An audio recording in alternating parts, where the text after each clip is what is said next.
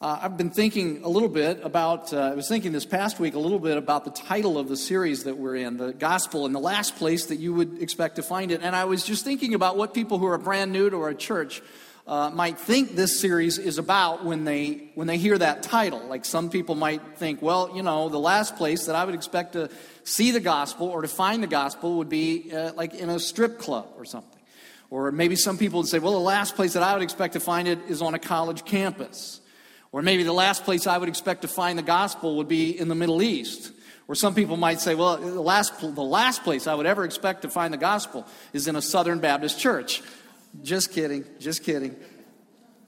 Of course you can find the gospel in the Middle East. It is absolutely uh, there in the Middle East. Just, I, I really am just kidding. I, I just like to pick on Baptists.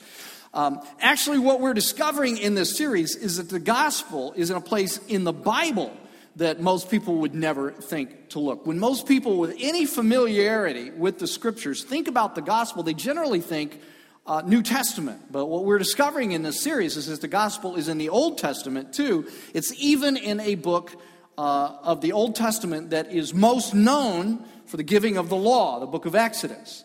And so I'd like for you, if you have a Bible with you, to turn with me in it to Exodus chapter five. Exodus chapter five, I'm going to ask you to keep your fingers very nimble because we're going to move through a bunch of passages of Scripture uh, this morning. Exodus chapter five. And just remember that what I want you to see in this series that we're in are three things. First, I want you to see and understand the consistency of the message of the Bible. The second thing that I want you to see in this series is the supremacy of Jesus Christ. And then the third thing that I want you to see is the beauty of the gospel over every other religion and over every other philosophy in the world. Now, by chapter five, we've been in this series three weeks, but we're in chapter five. By, by chapter five, God has appointed Moses as the leader of the nation of Israel. And he has told him to go to Pharaoh. And he is to say to Pharaoh, what is he to say to Pharaoh? You guys know, come on, what is he to say to Pharaoh? No, that is not what he says to Pharaoh. It is not, let my people go. We covered this in the first week. Come on. It is, let my people go so that they may worship me. That's, he did not say, let my people go. I'm going to ask you this throughout this series. It's going to be like a quiz. I'm going to ask all the way through this. He did not say, let my people go. He said, let my people go so that they may worship me. Let's do that again. Let my people go so that they may worship me. That's what he said. Because freedom is not freedom to just do anything. Real freedom is the freedom to worship God. Okay. Now, just so that you understand, the section that we're going to cover in Scripture this morning is, is like six chapters long, so it's way too long for me to read every verse. So I'm going to take you to a few different spots uh, in this section of Scripture, so I want you to keep your fingers nimble. And we're going to start at chapter five, and I want you to start reading at uh, verse one. Chapter five, verse one. Okay, afterward, well, let me get to it here. Chapter five, verse one. Afterward, Moses and Aaron went to Pharaoh and said, this is what the Lord, the God of Israel, says, let my people go so that they may hold a festival to me in the wilderness. Another form of, another part of their worship. And Pharaoh said, who is the Lord that I should obey him and let Israel go? I don't know the Lord, and I will not let, I will not let Israel go. It's not too hard to see, I don't think, that Pharaoh is singularly unimpressed with the Lord's command. His question is, who is the Lord? I, who's the Lord that I should obey him and let Israel go? Now, this question that he asks is important for two reasons. One is that if you have any familiarity with the Bible, you may know that what is going to follow now are eleven plagues that God is going to bring on Pharaoh and all of Egypt. And what I want you to see, what I want you to understand, is that these plagues are God's answer to this question from Pharaoh. Who is the Lord that I should obey him? The plagues are God's answer to that question. But now, this, this, this question is important, I think, for a second reason. And the second reason is that it's such a relevant question for our culture today. Because you see, Pharaoh is not asking this question as a religious atheist. I mean, there weren't many religious atheists in that day and age. He's asking this question as a religious uh, pluralist. So when he asks this question, when he says, who is the Lord that I should obey him? He's not saying, like an atheist would be saying, he's not saying, I don't believe that your God exists. That's not it. What he's saying is what a religious pluralist would say.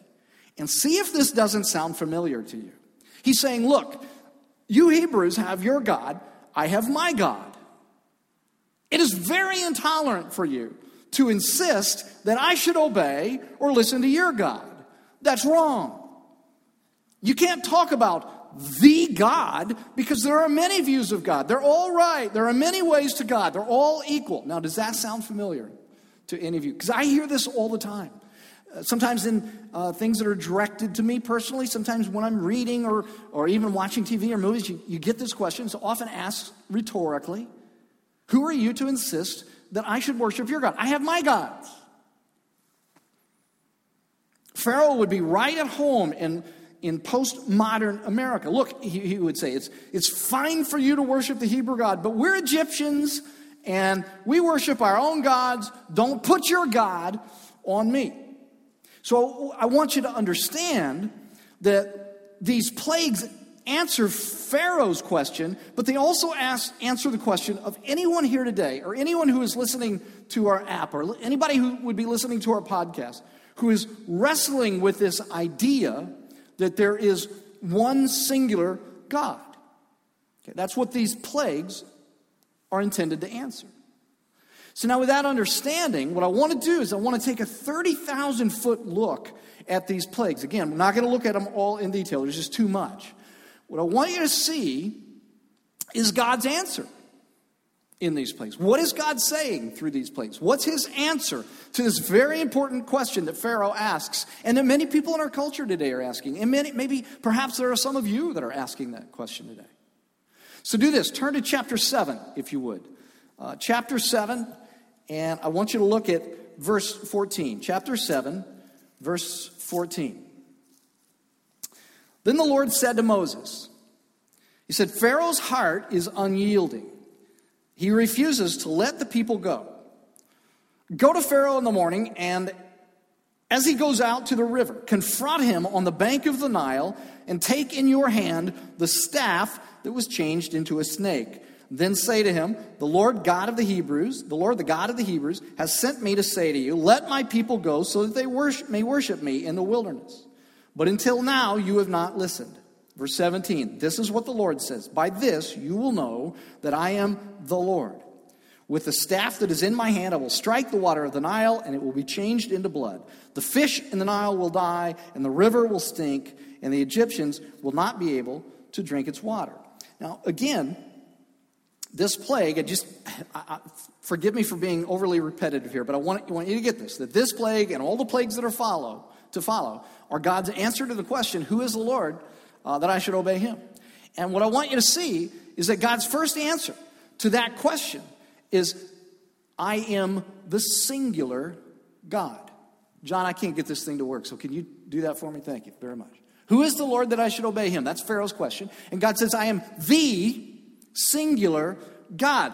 Look at verse seventeen. It says, by this you will know that I am the Lord. He's not saying a Lord. He's saying the Lord. In other words, all of the plagues that follow are a direct assault on the idea that there are many gods, all of them, all of whom are equally worthy. God has the audacity in this passage's, passage of Scripture to proclaim his superiority over all other forms of worship and over all other religions and all, over all other forms of spirituality. He says, there are no others. And every plague that follows attacks one of the Egyptian gods. The first plague is an attack here on the Nile River.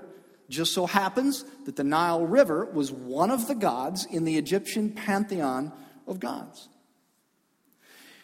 The sun and the moon were also gods of the Egyptians. And you will see in a little bit that the next to last plague that God brings on Egypt is an attack on the sun and the moon. And the bottom line, what God is saying in all of these plagues is, I am bigger and I am badder than your gods. I am superior. Your gods don't exist. They are a figment of your imagination. And yet you are still, even though they don't exist, even though they're a figment of, of your imagination, you are still enslaved Uh, to these gods. And he's saying, I am the singular God. That's what he wants us to understand. Okay, that's the first answer to the question. Who is the Lord and why should I obey him? God is saying to Pharaoh, because there's no other God. I'm the singular God. Okay, now, here's the second question, second answer to that question of Pharaoh's. It is this: I am the creator God. I am the creator God. John, you can go ahead and put that up. There you go. You got it. Okay.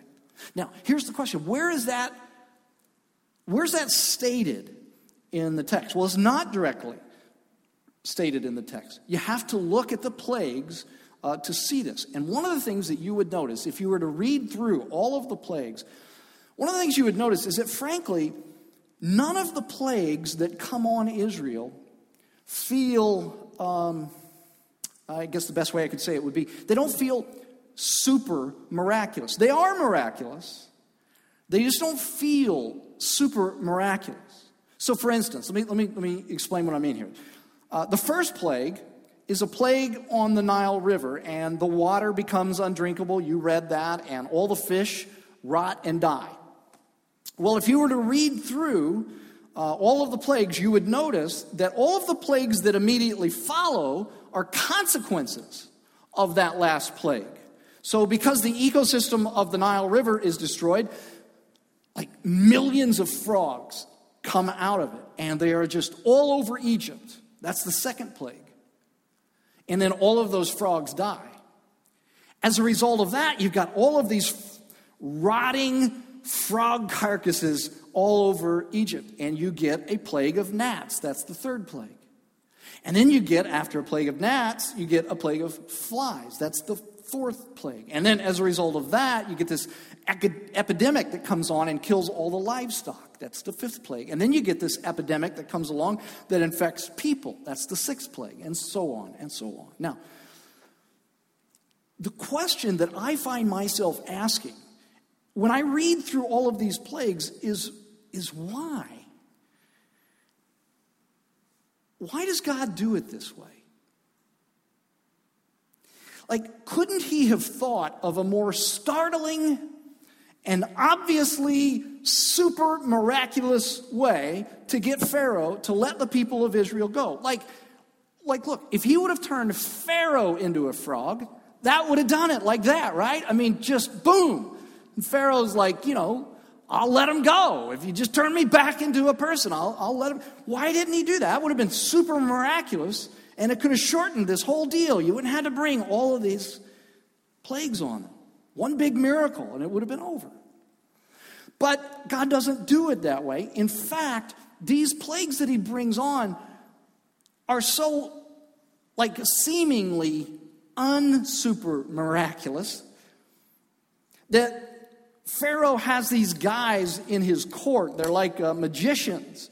And they think that they can even duplicate some of these plagues, these guys do. And it's not until like the very end that Pharaoh begins to realize that these aren't just natural plagues, they're supernatural. So why does God do this so, so slowly and so subtly? Okay? And the answer to that is that there's a message in these plagues. Commentators and scholars have uh, noted for many years now that the plagues here in Exodus chapters five through eleven, now get this, because this is fascinating. These, these plagues are an undoing of the story of creation in Genesis one and two. So like these plagues are an undoing of that.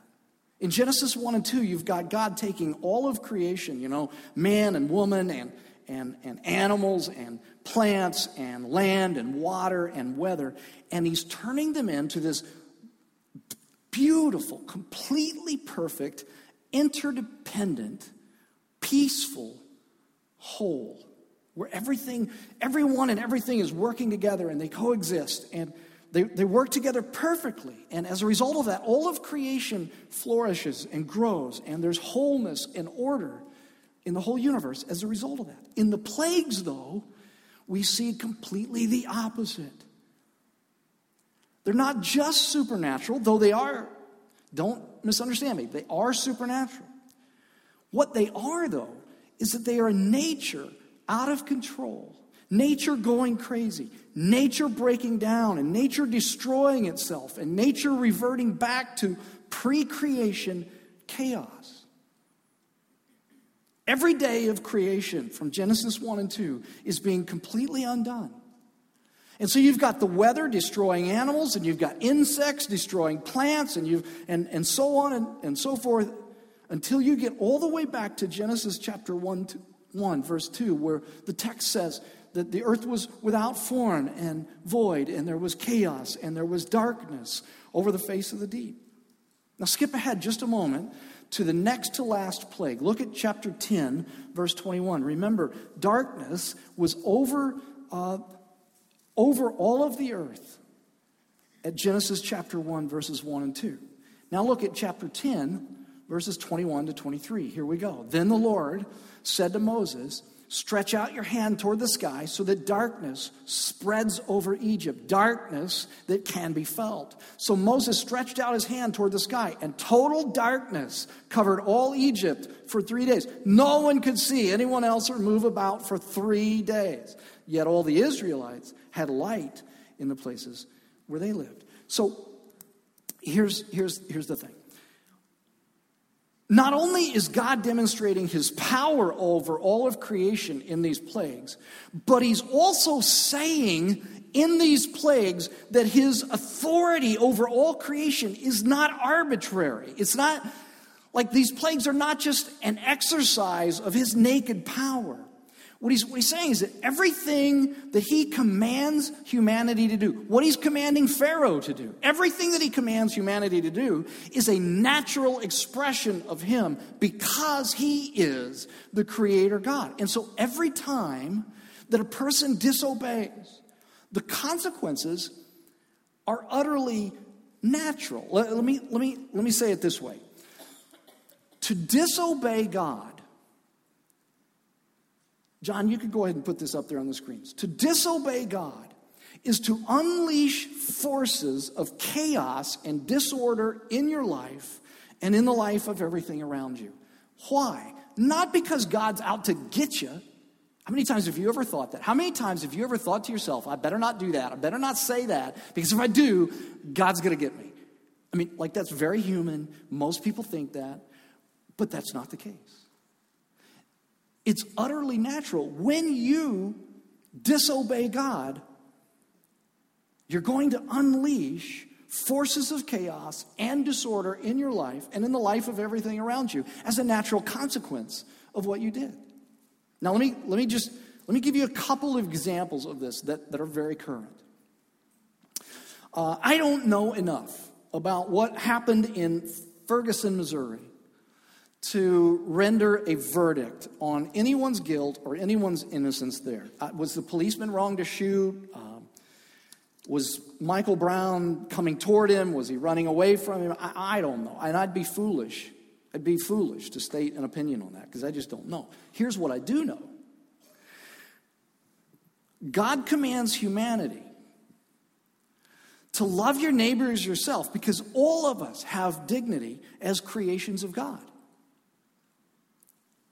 When one race of people oppresses another race through, through slavery and then shuts them out of power structures and refuses to recognize them as equal human beings and makes them sit at the back of the bus and go to different schools and drink at diff- different water fountains and makes it difficult for them to be educated, here's what I know. There will be racial disharmony for hundreds of years to come. Why?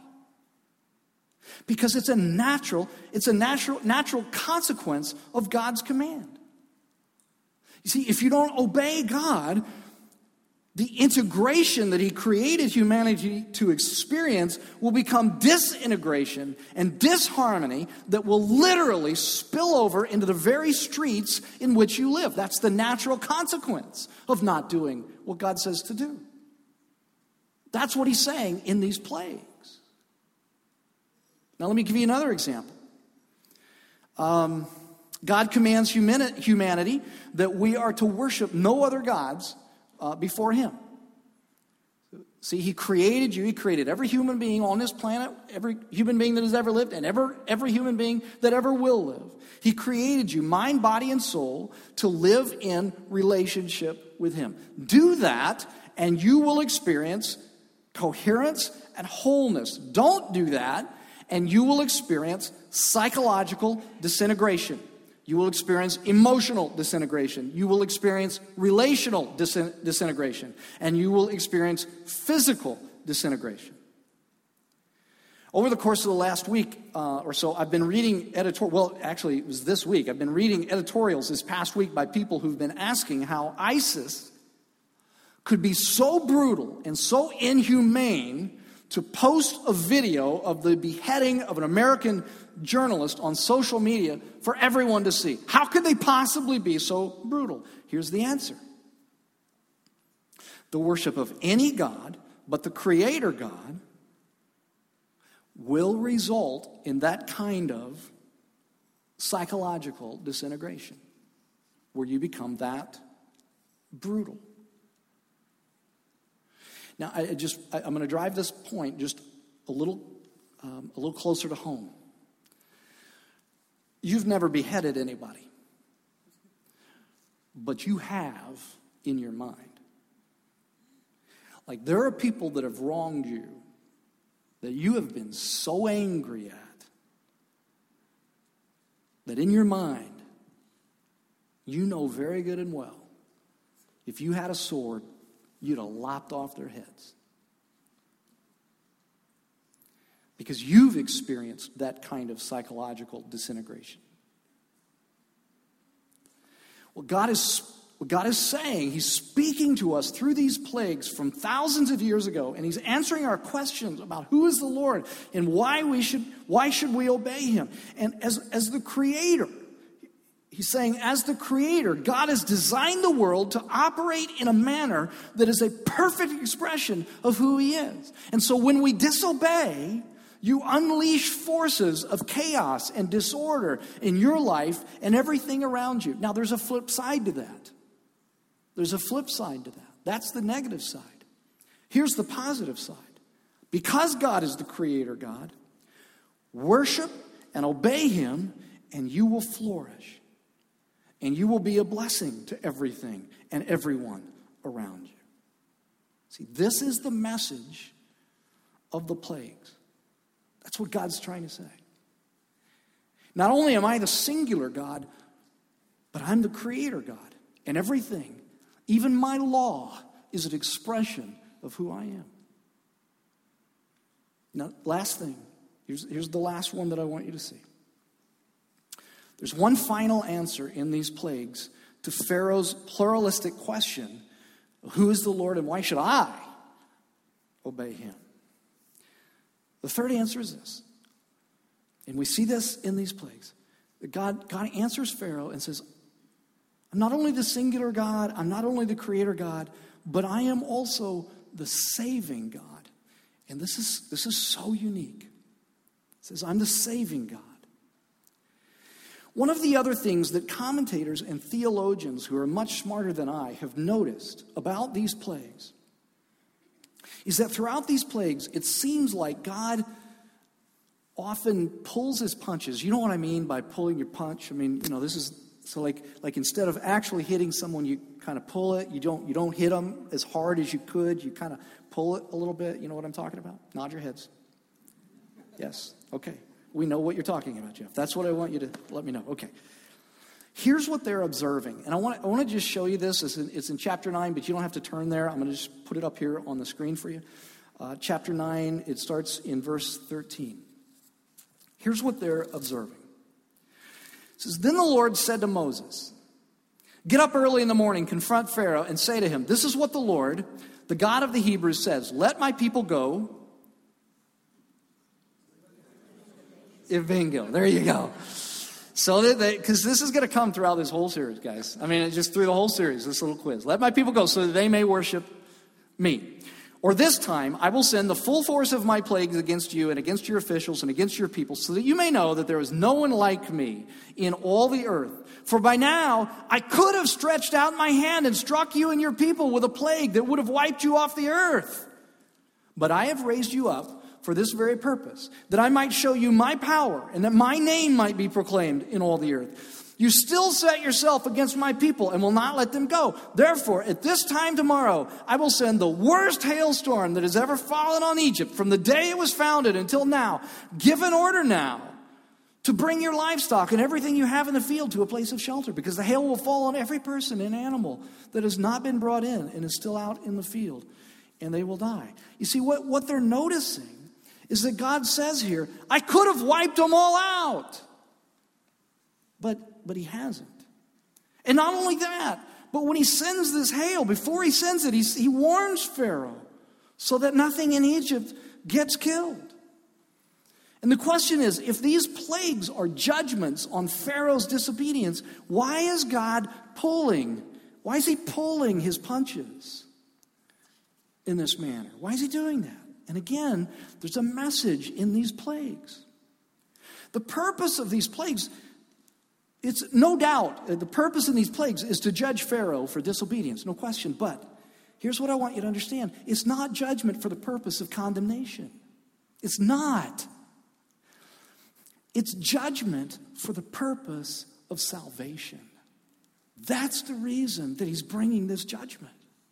He's like, hey, I could have, I could have wiped you out already if, if I wanted to. You know, if, if this was just about judgment, I could have wiped you out already. But I didn't, because I wanted my name to be proclaimed throughout all of the world and throughout all of human history. I want Egyptians to know me. I want Hebrews to know me. I want Hittites to know me. I want Iraqis to know me. I want British people to know me. I want Evansvillians to know me. I even want Kentuckians to know me.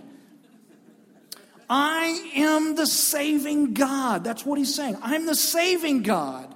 This whole thing is so that you will see my power, that I'm the singular God, that I'm the creator God, but I want to save you. I'm the saving God. Now, watch this.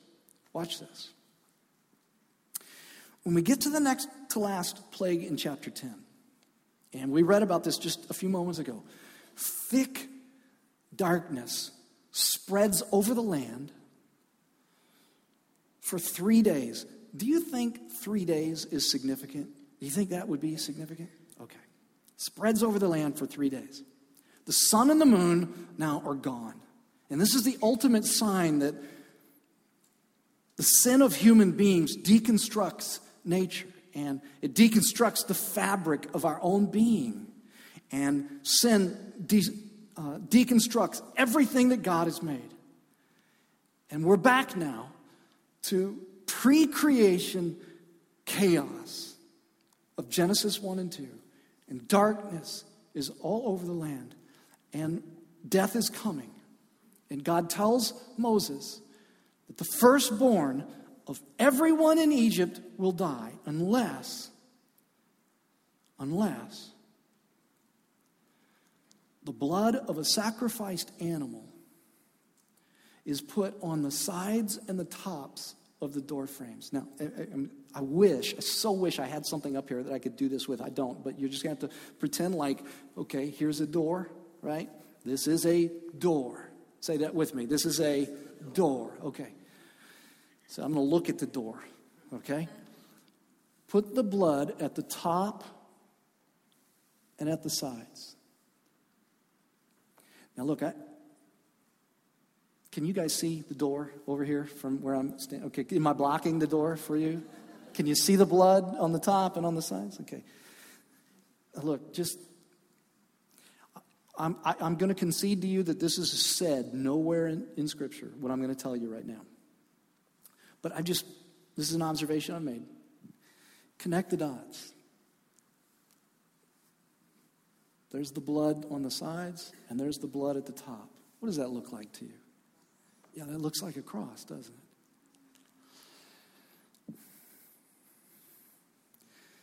Blood on the sides of the top, at the sides and the top of the door frames. When God sends this final plague of death, what he says is that no firstborn will die in Egypt if there's blood on the doorposts. In other words, salvation will come through the blood of a sacrifice. Now, fast forward. Okay, we're going to fast forward a number of centuries later. And there is another place where this thick darkness occurs. And it's when Jesus is hanging on a Roman cross outside of Jerusalem. It's in Matthew chapter twenty-seven. Don't turn there. We'll just put it up here on the screen. John, if you put it up here on the screen. From noon until three in the afternoon, darkness came all over the land. About three in the afternoon, Jesus cried out in a loud voice, Aramaic. This is in Aramaic. He says, Eli, Eli, lama sabachthani, which means, my God, my God, why have you forsaken me? Now, what's going on? What's going on in that? Here's what's going on.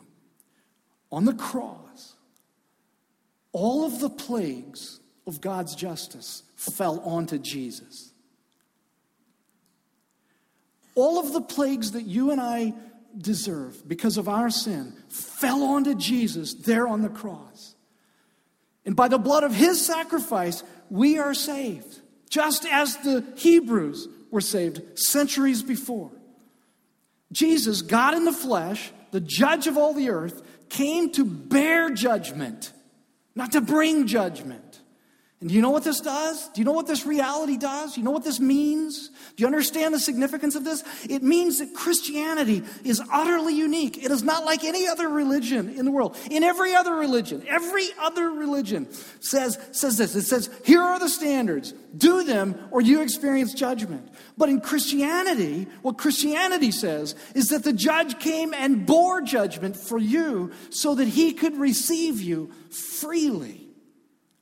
And there, again, in the book of Exodus, is the consistency of the Bible and the supremacy of Jesus Christ and the beauty of the gospel over every other religion and over every other philosophy in the world. Here's the answer. Who is the Lord that you should obey him? He is the singular God. He is the creator God. But not just those things. He is also the saving God. Now, one last thing, and then I, I promise we're going to close here. The pluralist, the religious pluralist, will argue that it is arrogant to place your take on spiritual reality uh, over anybody else's. The pluralists will say, that's not fair, that's intolerant, you can't do that. You're saying your God is superior to all of the other gods, and you can't do that, it's not fair.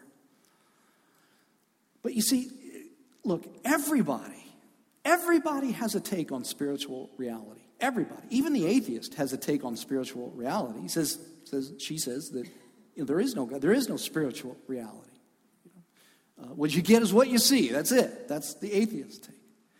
And everyone, regardless of what their take on spiritual uh, reality is, everyone thinks that their take is right and that the world would be better if everyone adopted theirs. That's unavoidable. You can't avoid that. Everybody t- has that perspective. Here's what is avoidable, though.